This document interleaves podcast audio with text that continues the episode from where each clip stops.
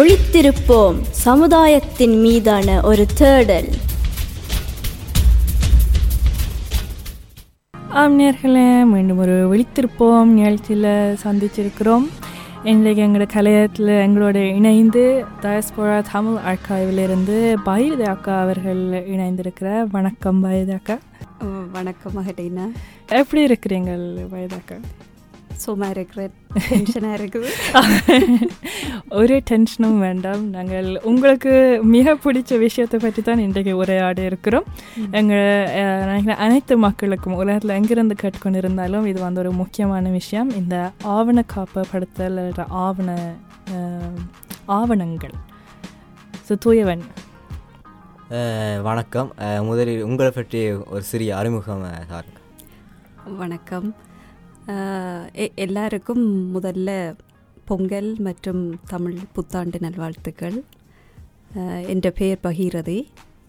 நான் இப்போ மூன்றாவது வருஷம் ஆவணவியல் படித்து கொண்டிருக்கிறேன். ஆவணவியல்ண்டா இங்கே நோ நொஷ்கில் ஆர்கிவ் வித்ன்ஸ்காப் ஆர்கைவ் சயின்ஸ் இங்கிலீஷில் ஆங்கிலத்தில் சொல்கிறது நீங்கள் இப்போ சொல்லிக்கொண்டு வரீங்க. நீங்கள் பல்கலைக்கழகத்தில் ஆவண படத்தை பற்றி இங்கே படித்து கொண்டு வாருங்களாண்டு. அதை பற்றி அது நீங்கள் ஏன் முக்கியம் என்று நீங்கள் நினைக்கிறீங்க? நான் ஆவணவியல் படிக்க தொடங்கினது ஒரு எதர்ச்சியாக தான் படிக்க தொடங்கினான். ஆனால் படிக்க தொடங்கின பிறகு அது நான் தமிழ் சமூகத்தில் வா வாழ்கிறபடியாக தமிழ் சமூகத்தில் அதன் முக்கியத்துவம் கூட என்னால் பார்க்கக்கூடிய மாதிரி இருக்குது. தேவையாகவும் இருக்குது. ஸோ அதை விட இப்போ கன பேருக்கு சில நேரம் ஆவணம் ஆவண காப்படுத்தல் நாங்கள் தமிழை வர் வளர்ப்பதில் விளக்கம் கொடுத்தாலும் நினைக்கிறேன் உங்களை வார்த்தைகளால் எப்படி நீங்கள் விளக்கம் சொல்வீங்கள்? அது என்ன என்று. ஐயா இப்போ தமிழ் தமிழ் சமூகத்தில் வந்து பொதுவாக ஆவணம் ஆவணப்படுத்தல் என்ற ஒரு ஒரு சொல் ஒரு சொல்லை வச்சு பயன்படுத்துறது வந்து வளமையாக இருக்குது. ஆம், நான் இன்றைக்கு கதைக்கு வந்திருக்கிறது வந்து ஆவண காப்பகப்படுத்தல். ஆக்காய்வுன்றதுக்கு தமிழ் தமிழ் சொல் வந்து கா காப்பகப்படுத்தல். தமிழ் சமூகத்தில் வந்து ஆவணப்படுத்தல் என்ற சொல் ஒரே ஒரு சொல் பதத்தால் வந்து நிறைய சில குழப்பங்கள் இல்லாட்டி அப்படியான சில சூழல்கள் நிலவுது. ஆனால் இந்த காப்பகப்படுத்தல் என்ற செயல்பாடை முழுமைப்படுத்தணுமெண்டா ஆவணப்படுத்தலும் நடக்க வேணும். ஆவணத்தை காப்பகப்படுத்தலும் நடக்க வேணும். இதன் முக்கியத்துவம் என்னண்டு ட்ரெண்டு சொல்லில் அந்த ஓ ஓவரோலாக சொல்கிறேன்டா உண்டு ஒன்று கட்டுப்பாடு கண்ட்ரோல் அடுத்தது வந்து ஞாபகம் மெமரி இந்த ரெண் இந்த ரெண்டுக்கும் முக்கியத்துவமாக அடித்தளமாக வந்து ஆவணம் ஆவணங்கள் இருக்குது. நினைக்கிறேன் இதான் உண்மையாக இன்றைக்கு மிகவும் முக்கியமாக இருக்கு. நாங்கள் விழித்திருப்போம்க்கு இந்த தலைப்பு கொண்டாந்தது. ஏன்னா இந்த குழப்பம் தான். அதுவும் பலருக்கு நாங்கள் எப்படி அதுக்கு நாங்கள் என்னென்று செய்யலாம் இல்லாட்டில் ஒரு அமைப்பாக இருந்து நாங்கள் என்ன செய்ய வேண்டும் அப்படியான குழப்பங்களை தெளிவு செய்கிறதுக்கு தான் நாங்கள் உங்களை இங்கே அழைத்து இருக்கிறோம் ஸோ முக்கியமாக நாங்கள் இன்றைக்கு உரையாட போகிற விஷயங்கள் வந்து இங்கே புலம்பெயர்ந்து வாழும் தேசங்களையும் ஈழத்திலும் நாங்கள் எப்படி ஆவண காப்பப்படுத்தல் செய்து கொண்டு வந்திருக்கிறோம் மற்றது இனிமேல் என்ன நாங்கள் செய்ய வேணும் என்று நினைக்கிறேன். முக்கியமாக இங்கே புலம்பெயர்ந்து வாழும் தேசங்களில் நாங்கள் இனி வரும் காலங்களில் எவ்வாறு நாங்கள் ஆவண காப்பப்படுத்தல் செய்யலாம் என்று. ஸோ அதுக்கு அந்த அதை பற்றி நீங்கள் சுருக்கமாக சொல்கிறீங்களா புலம்பெயர் மண்ணிலையா தாயகத்திலையா? ரெண்டும். ஒன்று ஒன்றா சொல்லலாம். முதல் ஈழத்தில். ஐயா நான் ஈழமண்டு பார்க்குறதுக்கு முன்னம் பொதுவாக த முந்தி பண்டைய காலத்தில் தம் தமிழர் பிரதேசம் என்று சொல்லித்தான் இருந்தது. அதில். வந்து தமிழகம் ஈழம் இந்த ரெண்டும் சேர்ந்து ஒரு ஒரு பெரிய ஒரு தம் தமிழ் தமிழ் பேசும் பிரதேசம். ஒன்று இருந்தது. அந்த பிரதேசத்தில் தமிழ் தமிழற்ற இந்த ஆவண ஆவணப்படுத்தல் இல்லாட்டி ஆவண பண்பாடு எப்படி இருந்ததுன்றதை நான் ம். சொல்லிக்கொண்டு வரலாம்னு நினைக்கிறேன். இப்போ அந்த காலத்தில் வந்து முதல் கோயில்கள் பொதுவாக ஆவண ஆவணப்படுத்தலுக்கு வந்து கோயில்கள் வந்து முக்கியமாக பாவிக்கப்பட்டிருக்குது.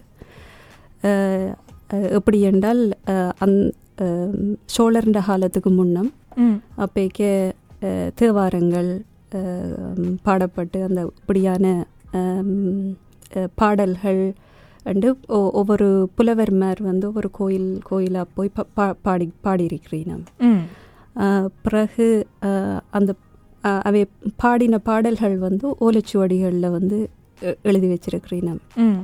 ஆஹ் ஆனால் அந்த ஓலைச்சுவடிகள் எல்லாம் வந்து இப்படி சி- சிதறி ஓ ஒவ்வொரு கோயில்களில் அப்படி அப்படின்னு தங் தங்கி தங்கி இருக்கேக்க வந்து சோழர் காலம் வரைக்க தான் சோழ மன்னர்கள் வந்து இந்த தேவாரங்கள் போன்ற இலக்கியங்கள் இதுகள் எல்லாத்தையும் சேகரித்து அதை வந்து அதை கம்பைல் பண்ணுறது அதை வந்து சேகரிக்கிறதுக்கான வேலைகள் செய்யப்பட்டது.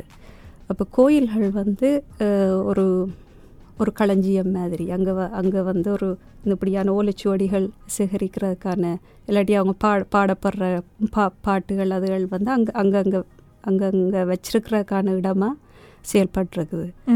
அதுக்கு பிறகு வந்து மடாலயங்கள் ரிலீஜியஸ் இன்ஸ்டிடியூஷன் ம் சைவம் பௌத்தம் சம் சமணம் இந்த மூன்று மதம் சார்ந்த இன்ஸ்டிடியூஷனுகளுக்குள்ள அதுவும் மூலச்சுவடிகளில் தான் அஹ், இந்த மதம் சார்ந்த விஷயங்களை வந்து எழுதி எழுதி கொண்டு வந்தவன் பிறகு த தமிழ் அஹ், தமிழண்டு பாக்கைக்கு வந்து இலக்கியங்கள் முந்தி சொன்ன மாதிரி தேவாரம் அதே மாதிரி அகநானூறு புறநானூறு என்று சொல்லி இலக்கியங்கள். இந்த இலக்கியங்களுக்குள்ளாலையும் வந்து ஆக்களுண்ட வாழ்வியல் பண்பாடு கலை இசை எல்லாம் வந்து போர் அரசியல் அதே மாதிரி நாடு நிர்வாகம் மன்னர் இந்த ஆட்சி. எல் எல்லாத்த பற்றியும் வந்து இந்த இலக்கியங்களுக்குள்ளால தான் அவையல் ஆவணப்படுத்தினவர். அதாவது பதிவு செய் ஆவணப்படுத்துறேன்னு நான் சொல்லிக்க நான் வந்து பதிவு செய்கிறதுன்றதை நான் மீன் பண்ணுறேன் ரெக்கார்ட் பண்ணுறது அதாவது நாங்கள் கதைச்சி சும்மா காற்றுல கதைச்சி கொண்டிருக்கிறத வந்து அதை ஒரு ஒரு ஒரு மீடி மீடியத்தில் வந்து பதிஞ்சு வைக்கிறது. அப்படி ஆவணப்படுத்தி வச்சவன். அப்படி இந்த இப்படியான தகவல்கள் எல்லாம் வந்து இப்போ இந்த ஆவணவியல் பற்றி நான் இப்போ சொல்லி கொண்டிருக்கேன் இந்த தகவல்கள் எல்லாம் எங்களுக்கு இலக்கிய வடிவில் கூட இல்லை இப்படி தமிழற்ற ஆவண பண்பாடு இருந்ததுன்னு சொல்லி. அப்போ இந்த தனு இந்த சந்தர்ப்பத்தில் எனக்கு வழிகாட்டின ப்ரொஃபஸர்ஸ் மேட் அதே மாதிரி இந்த ஆவண செயல்பாடுகளில் நான் கதைச்ச ஆக்கள் எல்லாருக்கும் நான் நன்றி சொல்கிறேன்னு இப்போ உங்களுக்கு நான் சொல்லக்கூடிய மாதிரி இருக்குது. அப்போ அவைகள் கூட இப்போ வாய் வழியாகத்தான் சொல்லியிருக்கணும் அதையும் நாங்கள் பதிவு செய்ய வேண்டிய தேவை இருக்குது. அப்படி முந்தி இலக்கியங்கள்ல பதிவு செய்ததுக்குள்ளால நாங்கள் அது ஒரு ஒரு வழிமுறையாக இருந்தது. அடுத்தது நாலாவதாகத்தான் அஹ், சோழராட்சி வரைக்க வந்து அவைகள் தான் இந்த இப்படி சிதறி கிடந்ததுகள் ஓலைச்சுவடிகள் அதுகள் எல்லாத்தையும் வந்து ஒரு சிஸ்டமேட்டிக் ஆக்கினது வந்து சோழ மன்னர்கள். அவைகள் அவைகள் தான் இப்போ இந்த கோயில்களில் தங்கி தங்கி இருந்த ஓலைச்சுவடிகள் எல்லாத்தையும் இப்போ சேகரித்து அதை கம்பைல் பண்ணுங்கொண்டு கட்டளை இட்டது வந்து ஒரு சோ சோ- சோழ மன்னர்கள். அதுக்கு பிறகு தான் அவை போய் இந்த தேவாரங்கள் எல்லாம் கம்பைல் பண்ணினவை இல்லாட்டி எங்களுக்கு இப்போ அது இருந்திருக்காது அதே மாதிரி சோழ மன்னர்கள் வந்து ஓலைச்சுவடிகளுக்கு அப்பால் வந்து கல்வெட்டுகள். அதிலும் என்ன முக்கியமான வரலாற்று பதிவுகள்லண்டா சொல்லி சொன்னால் அதை வந்து செப்பேடுகளில் பதிவு செய்ய சொல்லி அவையில் கட்டளையிட்டவை. ம். அப்போ அப்படி கட் அப்படி பதிவு செய்த கல்வெ கல்வெட்டுகள் செப் செப்பேடுகள் இப்போ மண்ணுக்கடியிலையும் கோயில்கள்லையும் அப்படி இப்படி இருக்கிறதுக்குள்ளால தான் எங்களுக்கு இப்போவும் அந்த வரலாறு சொல்லி கொண்டிருக்குது. அப்போ அந்த காலத்தில் வந்து அரண்மனைகள் இந்த இந்த ஆவண ஆவணங்களை சேகரித்து வைக்கிறதும். பாதுகாக்கிறதுக்குமான ஒரு இடமாகவும் அதே மாதிரி ஊர் மன்றங்கள்னு சொல்லி ஒரு இப்போத்தைய இங்கத்தைய அட்மினிஸ்ட்ரேட்டிவ் ஆஃபீஸர்ஸுகளை இருந்திருக்க வேணும் அங்கே. அப்பைக்கு ஒவ்வொரு இடங்களுக்கு. ஊர் மன்றங்கள்லையும் வந்து இப்படி இந்த ஆவணங்கள் சேகரித்து வைக்க வைக்கிறதுக்கான இடங்களாக இருந்திருக்க வேணும். ஆனால் வந்து இங்கே இருக்கிற மாதிரி தேசிய ஆவணகம் இல்லாட்டி ரிக்ஸ் ஆர்கீவ் இல்லாட்டி பி ஆர்கீவ் இந்த மாவட்ட ஆவணகங்கள் மாதிரி இருந்ததுக்கான சான்றுகள் இதுவரைக்கும் இல்லை. ஆனால் வந்து இந்த இலக்கியங்கள் இதுகளுக்குள்ளால வந்து ஆவணப்படுத்தல் அதோட காப்பகப்படுத்தல் பண்பாடு தமிழர்கிட்ட இருந்திருக்குதுன்ற சான்று நிறைய இருக்குது. ஆனால் வந்து அதை ஒரு இன்ஸ்டிடியூஷனாக ஒரு இடத்துக்குள்ள வச்சு. இங்கே ரிக்ஸ் ஆர்கீவ் பி ஆர்கீவ் மாதிரி ஒரு ஒரு இன்ஸ்டிடியூஷனாக வச்சிருந்திருக்கிறதுக்கான சான்று இதுவரைக்கும் கிடைக்கல.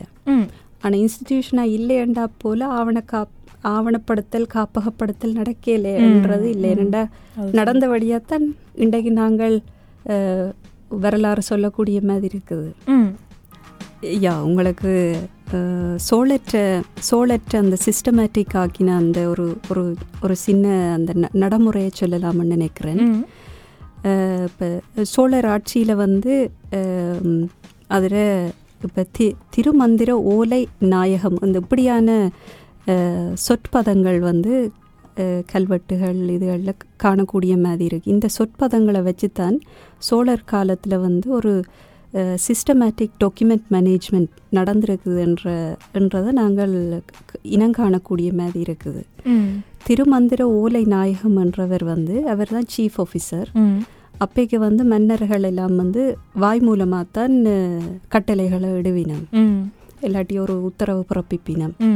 அப்போ அவியல் க கட்டளைகள் இல்லாட்டி ஏதாவது ஒரு செய்தி ஏதாவது ஒரு ஏதாவது ஒன்றை சொல்லிக்க வந்து இந்த திருமந்திர ஓலை நாயகம் அவர் என்ன செய்வார் என்றால் அவர் அந்த திரு என்றது வந்து சுப்பீரியர் ஒரு மன்னன். மந்திரம் அவர் சொல்கிற மந்திரம். அதை வந்து ஓலையில் எழுதுகிற நாயகன். அப்போ அவர் சீஃப் ஆஃபீஸர் அவர் தான் இந்த பதிவு பதிவு செய்கிற சீஃப் ஆஃபீஸர் அப்போ அவற்ற அவ அவற்ற அவற்ற அந்த பதவிக்குரிய பேர் இது க- காணப்படுது. அடுத்தது வந்து ஓலை எழுதுவான். என்றவர் வந்து இப்போ அவர் சீஃப் ஆஃபீஸர் அவர் சொல்கிறத உடனே உடனே எழுதிட்டார் பிறகு இந்த ஓலை எழுதுவான் தான் அங்கே வந்து அப்பைக்கு ஃபோட்டோ காப்பி இல்லை ஒன்றும் இல்லை இன்டர்நெட் இல்லை. அப்போ வந்து அவைகள் எல்லா பிரதேசங்களுக்கும் அந்த செய்தியை பரப்பணுமெண்டா அந்த ஃபர்ஸ்ட் ஹார்ட் காப்பி ஒரிஜினல் காப்பியை வந்து கவனமாக வச்சுருக்கணும் அரண்மனையில். அப்போ அவை வந்து அந்த அதை வந்து படியெடுப்பினம். ப ம். ப- படியெடுக்கிறதுன்றது ப- கொப்பி எடுக்கிறது ப படியெடுத்து அதை வந்து ஒவ்வொரு இடங்களுக்கு அனுப்புவினம் இந்த செய்தியை. அப்போ அந்த திருமந்திர ஓலை நாயகம் என்றவர் வந்து ஒரு நம்பிக்கைக்குரிய ஒரு ஒரு ஒருவராக இருப்பார் அந்த அந்த ஆட்சியில். ஏனெண்டா அவர் எழுதுகிற எழுத்து வந்து இது வந்து ஒத்தன்டிக்காக இருக்க வேணும். அந்த அந்த அந்த ஓலை அந்த செய்தி வந்து இந்த மன்னர் சொன்னது அப்படியே இவர் எழுதினவர் இவர் சைன் எல்லாம் வச்சு தான் அவர் எழுதுவார். கிட்டத்தட்ட ஒரு செக்ரட்டார் மாதிரியா? யாஸ் செக்ரட்டர் யா பிறகு பிறகு பிற்காலத்தில் இங்கே அந்த சேகுலன்னு சொல்லுவி நம்ம அந்த மெழுகால அடித்து குத்துறது.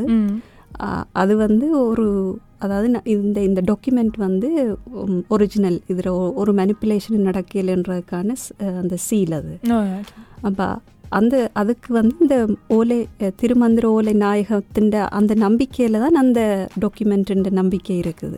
அவற்றை உண்மையில் அவற்றை நேர்மையில் தான் அந்த டாக்குமெண்ட்டுன்ற நம்பிக்கை இருக்குது. பிறகு இவர் இவர் இவர் படியெடுக்கிறவரும் அவர் சைன் வைப்பார். நான் இதை படி படி எடு படி எடுத்த நான் பிறகு இந்த ம மன்னன் வந்து சொல்கிற விஷயங்கள் ஏதாவது ஆகக்கூடின முக்கியமான விஷயங்கள் என்றால் அதை வந்து செப்பேட்டில் பதிய சொல்லுவார். அப்போ செப்பேட்டில் பதிகிறவரும் வந்து இது செப்பேட்டில் பதிஞ்சது யாருன்ற சைன் வைப்பினம். அப்புறம் கல்வெட்டில் பதியணுமெண்டா க கல்வெட்டில் பதிஞ்சவர் அவர் த தன் சைனை வைப்பார்.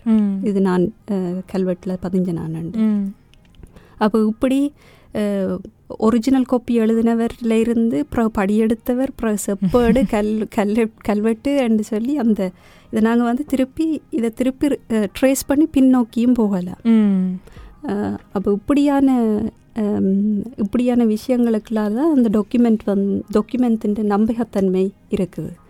அப்போ இதேன்னு சொல்கிறேன்னா நாங்கள் புலம்பெயர் மண்ணில் நான் இதை பற்றி பிறகு கதைப்போம். ஆனால் புலம்பெயர் மண்ணில் வந்து சில டாக்குமெண்ட்டுகள் நான் பார்க்க ஆறுட்டே இருந்து வருது. யார் எழுதினம் என்றது கூட இருக்காது. ஏனென்றால் அது வந்து எங்களோட வரலாற்றுக்கு சரியான நாங்கள் நாங்களே வந்து பாதகம் விளைவிக்கிறோம். இப்போ இந்த சோழர் காலத்தில் வந்து அவை தங்களோட பேரை பொறிச்சபடியாக தான் இந்த ஒரிஜினல் கொப்பியிலேருந்து இது படியெடுக்கப்பட்டதுன்ற இந்த ட்ரேஸ் வந்து பண்ணக்கூடிய மாதிரி இருக்குது. இல்லாட்டி வந்து மன்னர் சொல்லாத விஷயத்தை நான் எழுதி போட்டு மன்னர் சொன்னவரண்டு ம். எழுதலாம். அது சரி. ஸோ இப்போ நீங்கள் அந்த தமிழர்களின் ஒரு வரலாற்று சொல்லி கொண்டு வந்த நீங்கள் இப்போ இது வந்து சோழ காலத்தில் ஓலைகளில் செப்பட்டில் எழுதுறது வந்து இப்பத்தைய காலத்தில் என்ன மாதிரியாக ஆவண காப்பப்படுத்தல் இருக்குது? ஈழத்தில். ஈழத்தில். யா ஈ- ஈழம் ஈ- ஈழமண்டு பாக்கி பார்த்து கொண்டு போய்க்க அவை அங்கே அங்கேயும் சோழர் ஆட்சி செய்திருக்கிறீனம் அங்கேயும் தமிழ் தமிழ் ஆட்சி தமிழ் ராஜ்யங்கள் இருந்திருக்குது. ஆனால் பிறகு ஐரோப்பியர் படையெடுப்பு இதுகளுக்குள்ளால வந்து தமிழற்ற ஆட்சி ஆட்சிக்குரிய த அதாவது இன்ஃபர்மேஷன் தகவல்கள் எடுக்கிறது வந்து கஷ்டமாக கிடக்குது. என்ற ஈழத்தில் வந்து தமிழர் ஆட்சி வந்து இப்போ கிட்டத்தட்ட நானூறு வருஷத்துக்கிட்டேயா இல்லை. இல்லாமல் இருந்து பிறகு தமிழற்ற ஆட்சி வந்து பிறகு இப்போ திருப்பி இல்லை. அப்போ அந்த யாழ்ப்பாண ராஜ்யம் அது அது அது அதை பற்றின தகவல்கள் வந்து சரியான குறைவு. ஆனால் போர்த்துகேயர் வந்த பிறகு போர்த்துகேயர்ன்ற தோம்பு என்று சொல்லி அது வந்து லேண்ட் ரெஜிஸ்ட்ரி ம். அவை வச்சிரு அந்த வச்சிருந்ததுக்கான அந்த தோம்புகள் இருக்குது. அந்த தோம்புகள் அவைண்ட போச்சு போ- போர்த்துகேயர்ன்ற அஹ், அந்த ரெக்கார்ட்ஸ் ஆஃபீஸ் அந்த டாக்குமெண்டேஷன் சென்டர் வந்து யாழ் யாழ் கோட்டையில் வச்சிரு வச்சிருந்துருக்கிறீனம். அப்புறம் யாழ் கச்சேரிக்கு மாற்றப்பட்டிருக்குது அப்போ வந்து அந்த இப்படி அந்த தமிழ் ராஜ்யத்துக்கு பிறகு அப்படியே இருந்திருந்தால் அப்படியே தொடர்ந்து வந்திருக்கும். ஆனால் அது இடையில அப்படி ம். ஆனால் வந்து இந்த ரெக்கார்ட்ஸ் ஆஃபீஸ் இருந்ததுக்கான தடயங்கள் இருக்குது. மற்றும் தொலைந்து போன ஆவணங்களை எப்படி தொலைந்து போன ஆவணங்களை பற்றி என்- என்ன செய்வார்கள்? தொலைந்து போனதுக்கு பிற்பாடு.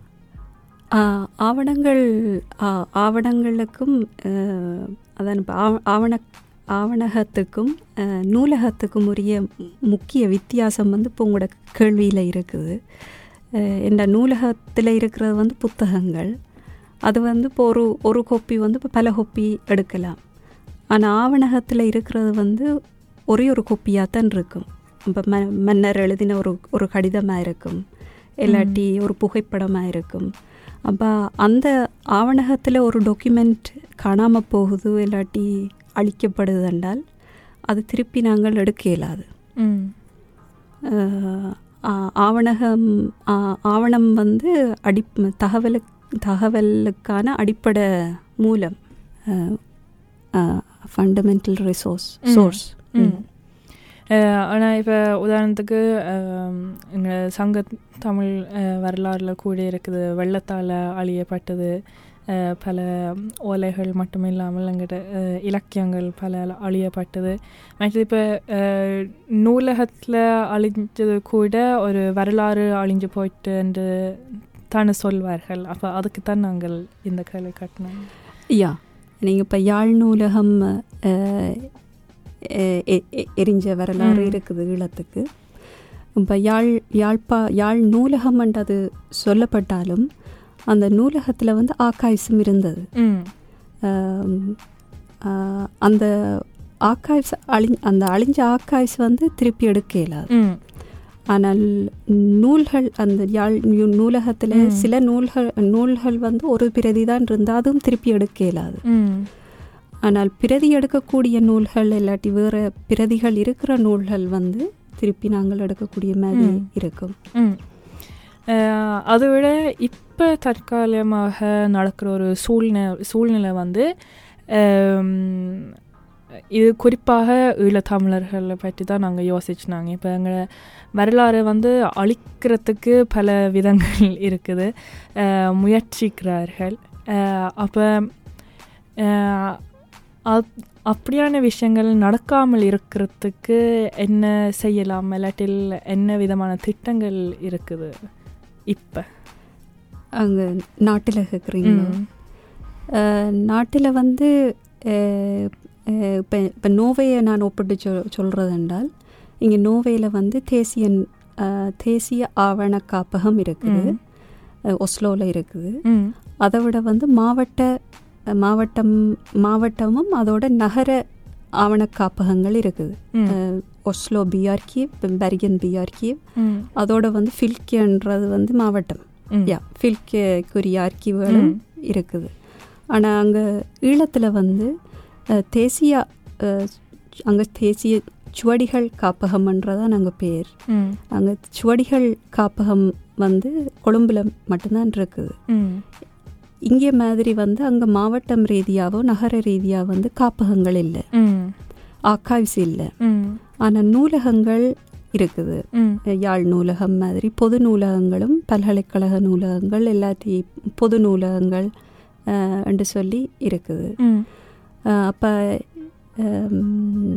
அங்கே இருக்கிற மக்கள் வந்து அங்கேயும் இந்த ஆவணத்துக்குரிய விழிப்புணர்வு வர வேணும். நூல்கள் மட்டும் இல்லாமல் ஆவணங்கள் கடிதங்கள் எல்லா விதமான அதுகள் தான் ஒரே ஒரு பிரதி இருக்கும். அந்த பிரதி இல்லாமல் போனால் வந்து திருப்பி மீட்டெடுக்க இயலாது. ஆனால் அங்கே கச்சேரி கச்சேரின்றது வந்து அந்த ரெக்கார்ட் ரெக்கார்ட்ஸ் அட்மி அட்மினிஸ்ட்ரேட்டிவ் அங்கே ஒவ்வொரு இடங்களுக்கும் அட்மினிஸ்ட்ரேட்டிவ் ஆஃபீஸாக இருக்குது. ஆனால் அந்த கச்சேரி கச்சேரியில் இருக்கிற அந்த ரெக்கார்ட்ஸ் ரூமுக்குரிய முக்கியத்துவம் வந்து குறிய விழிப்புணர்வு அங்கே இன்னும் கூட வர வேணும் நல்ல விஷயங்கள் நினைக்கிறேன் இந்த கேள்வி வந்து எங்களை அடுத்த பகுதிக்கான ஒரு நல்ல கேள்வியாக இருக்குது அந்த எங்களோட தமிழர்கள்ன வரலாறு காப்பறதுக்கு வந்து தனியாக ஈழத்தில் இல்லாட்டி தமிழகத்தில் இருக்கும் தமிழர்கள் மட்டும் இல்லை புலம்பெயர்ந்து வாழும் தமிழர்கள் நாங்கள் கூட அதை நோக்கி திட்டமிட்டு வேலை செய்ய வேணும் ஸோ அதை பற்றி தான் எங்களோட அடுத்த பகுதி. மற்ற நீங்கள் உங்களோட அமைப்பு பற்றியும் கொஞ்சம் உரையாடி இருக்கிறோம் ரெண்டாம் பகுதியில்.